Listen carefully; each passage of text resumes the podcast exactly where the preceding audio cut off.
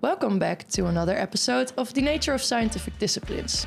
In this episode, we are going to talk about how science and society interact. Today, we're going to talk about science and society, and my name is Pablo. Hi, I'm Merel. And I'm Onno. So let's kick off the episode. In a bit, each of us will be talking about their respective discipline and topic from the podcast series. But first, let me lay out the theory in brief. So, science and society are interwoven in a dynamic relationship. While science propels society to new technological heights, giving birth to new technological breakthroughs, and deeply changing the fabric of society along the way, society informs science of its needs and provides guidance. The cherry on top should be science keeping society in the loop of novel developments. But that is at least the theory behind their relationship.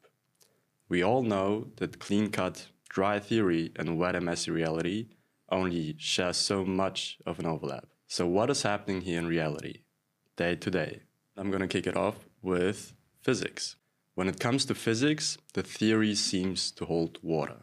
In the cutting edge field of metamaterials, the patterns of interaction between science and society pan out. Regarding applications, they are not just there, they even have great potential. On the words of Anastasia Krushynska, we can apply these materials to solve some burning problems. To refresh your memory, Anastasia was working on materials able to attenuate sound waves and vibrations of any kind. From sound to vibration to earthquakes and even temperature is in the mix. She's stoked to explore applications.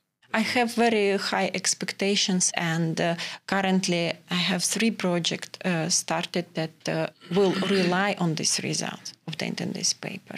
Because with this technique, we know the way how to use metamaterials, how to model them, how to predict their properties correctly, and now we can use this knowledge to apply these materials in different fields. For example, one of the directions is to use metamaterials to control fluid flows might sound somewhat abstract, but there are also very relatable applications each of us would love. Uh, another application is that uh, we want to use metamaterials to control uh, vibrations induced by trains. But also sound barriers of different kinds. In particular, 3D printing metamaterials to develop new generation of sound barriers for highways, uh, for airport applications. Finally, serene peace. But there is more preventing destruction for people living in areas prone to earthquakes. We have phononic materials that can attenuate seismic waves, not influence, but uh, minimize uh, negative consequences. We cannot influence the source, but uh, we can use uh, phononic materials to isolate buildings or foundations of the buildings from these waves by attenuating or redirecting these waves in the direction that can be more or less safe. So, here, science is very beneficial for society. And how is the relation the other way around? Is society informing science? Is science keeping society in the loop?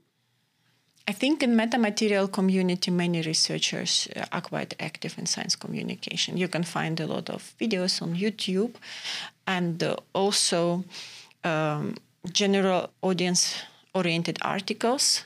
And uh, of course, there are some really great examples, like researchers who consider science communication as important part of their uh, scientific careers, and uh, the others are more focused on just doing research.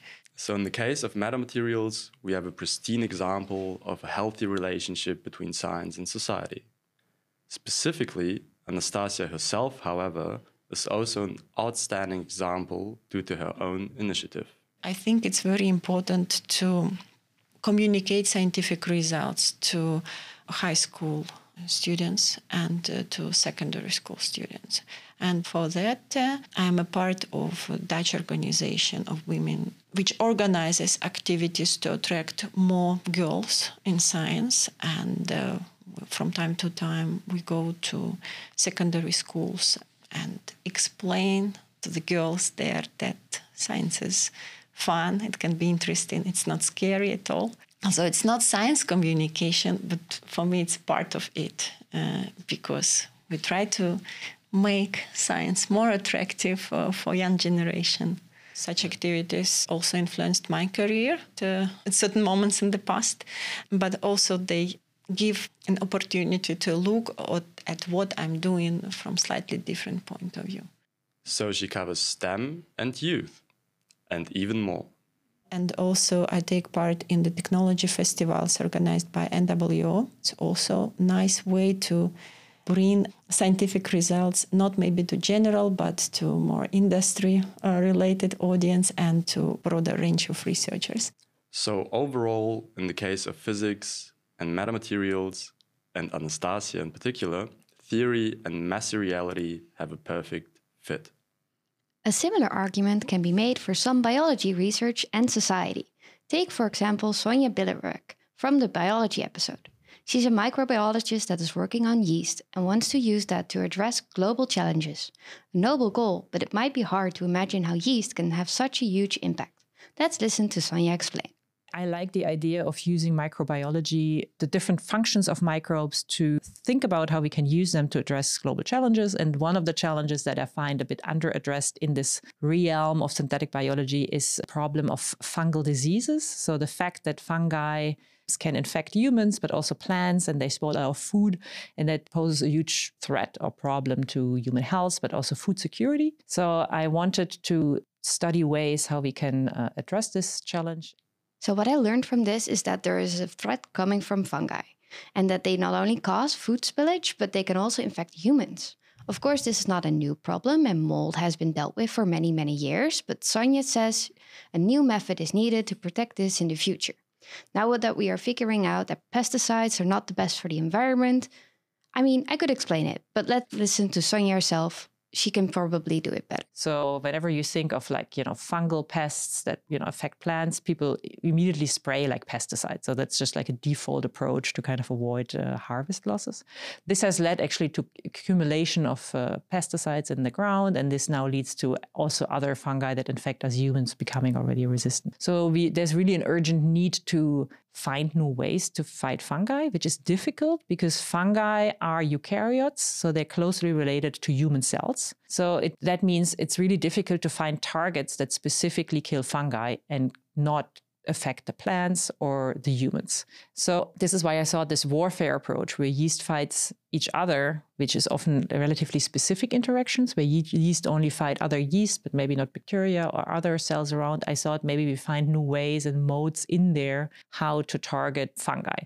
Often also like in a in a specific way that we then for example only kill the pathogen but leave the other kind of like ecosystem alone. So and i mean the, the, term food security is also a big term because for us it might not matter. We never suffer from like you know any food shortage. But overall, you can imagine that about 30% of all crops that are supposed to be harvested are lost due to fungal disease. So 30% of all crops yearly are lost. So if you could kind of save that, it would actually save a lot of space and resources.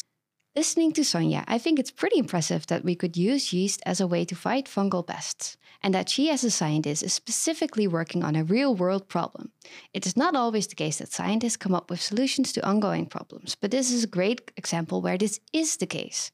But how did she start working on this? Well, she was inspired by the UN sustainability goals. I definitely take, for example, the UN sustainability goals as like inspiration, where I look into kind of big challenges have been identified by a bunch of like very knowledgeable people, and how can we use microbes to address them? How have they been addressed in the past, and you know what is coming? So yeah, definitely. I also like a lot to talk to and collaborate with industry partners, which are also kind of part of society, I guess, because they give me a lot of feedback what makes sense and what doesn't make sense in terms of product development. So within microbiology, this yeast research is immediately useful for society. Sonja is already working together with industry and looking at how to best apply this to solve food shortages. However, not every subject has a direct application. Here the way scientists communicate also plays a big role. Sometimes a minor improvement might be a big deal in the world of academics, but it's hard to understand for anyone who's not an expert. Scientists have an obligation to communicate with society on their work. But as for how to tackle this, well, Sonja has several methods. I guess I trial a bit. So I have been in a couple of these podcasts, which are mostly geared towards other scientifically interested people. So then I kind of, it, it's fun to communicate it, but it, it's actually very difficult to know how it comes across and how people understand. So I definitely have different channels. I communicate, like my website, I write sometimes, you know, blog posts or I do interactions with the public. But for me, it's also always interesting to get feedback. So, what do people actually learn from that? Because sometimes surprising, but the take home messages I wanted to give are very different from like what people actually took home.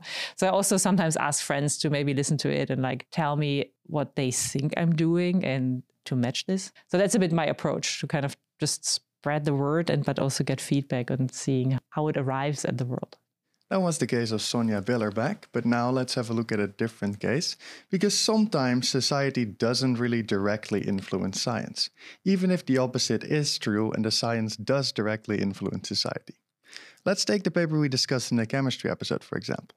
We inquired with Sebastian about the influence of society on his paper, so let's have a listen to what he had to say. Well, indirectly, obviously, and via this consortium, because it's a partly um, uh, governmentally funded um, consortium, um, so that that's more more of an indirect uh, influence. Um, but there's also then, more a personal interest that well, I, I believe that we do have to change. So um, as a researcher, I can decide what I want to work on, and then I, I rather work on something something new um, to to actually make a change than than doing the same over and over again. So while society is indirectly involved in his research through government funding, the real main motivation for his research is first and foremost his own personal interest. That said, it is clear that Sebastian is aiming to make improvements that will benefit society as a whole, even if society didn't explicitly ask for these specific improvements. As for the impact and improvement he is trying to make on society, we already discussed that in depth in the chemistry episode of the podcast, but let's quickly listen to it again. As far as I understand, what, what are common applications or common challenges in, in the coating industry is everything which is exposed to uh, to the environment. Um, if you have steel pipes, you don't want them to, to rust after a while. Um, if you have wind turbines, uh, you want them to be to be shielded from all kinds of um, external influences uh, by by the weather. Um, I, I, that's sort of what I understood were were the main challenges, and they they hope to address this. Right. Sebastian was using an electrochemistry method to produce the building blocks for the coatings he mentioned, making both the chemistry and the product more sustainable and better for the environment. But even if society didn't directly influence his research, that doesn't mean Sebastian isn't letting others know about what he did and what he found. He actively engages in public outreach, both towards researchers and a broader audience. Both of these require different methods, so let's have a listen to how Sebastian reaches out to fellow researchers first. Um, yeah, most, mostly in, in, in written formats, um, but also on conferences. Um, not necessarily, well, it, it's because we are, we are mixing two fields here. We're mixing the, the, the sugar chemistry and we're mixing the electrochemistry. Um, and I would generally say that uh, the that the typical uh, sugar chemist would not know anything about electrochemistry, and the typical electrochemist uh, would not know anything about sugars. Um, and, and, bridging these two fields on on the two different types of, of scientific communities is already um, quite challenging, I can say. Um, I have seen that uh, from from own experience on a, on a few conferences and and uh, lectures, but it's also a lot of fun because it really opened or opens their horizon a bit bit more and, and, makes them aware of what else can be possible. But these papers and conferences are largely only read and attended by scientists like Sebastian himself. But Sebastian also wants to reach out to a broader audience. So let's have a listen to how he reaches a broader audience. But then also giving uh, talking a bit more of a broader audience with not so much hardcore scientific. Um, then it's it's more mostly about articles. Um, mm, yeah articles um, on the on this this research like also as, as we do it here. I mean this is basically what we do now. Um, we, we, we do outreach and and kind of push this this research um, we were doing. So sebastian reaches the general public through journalistic articles but also other platforms such as this very podcast. We're happy to have been a way for sebastian to talk about his research to a more general audience. And of course, you do well to keep in mind that we only looked at one scientist and researcher for every discipline. There are tons of different ways all of the disciplines can interact with society, but these three have served as some great examples of how science and society interact with one another. Thank you for listening to this episode of the Nature of Scientific Disciplines podcast. In the next episode, we will dive into the world of science communication. Tune in for more.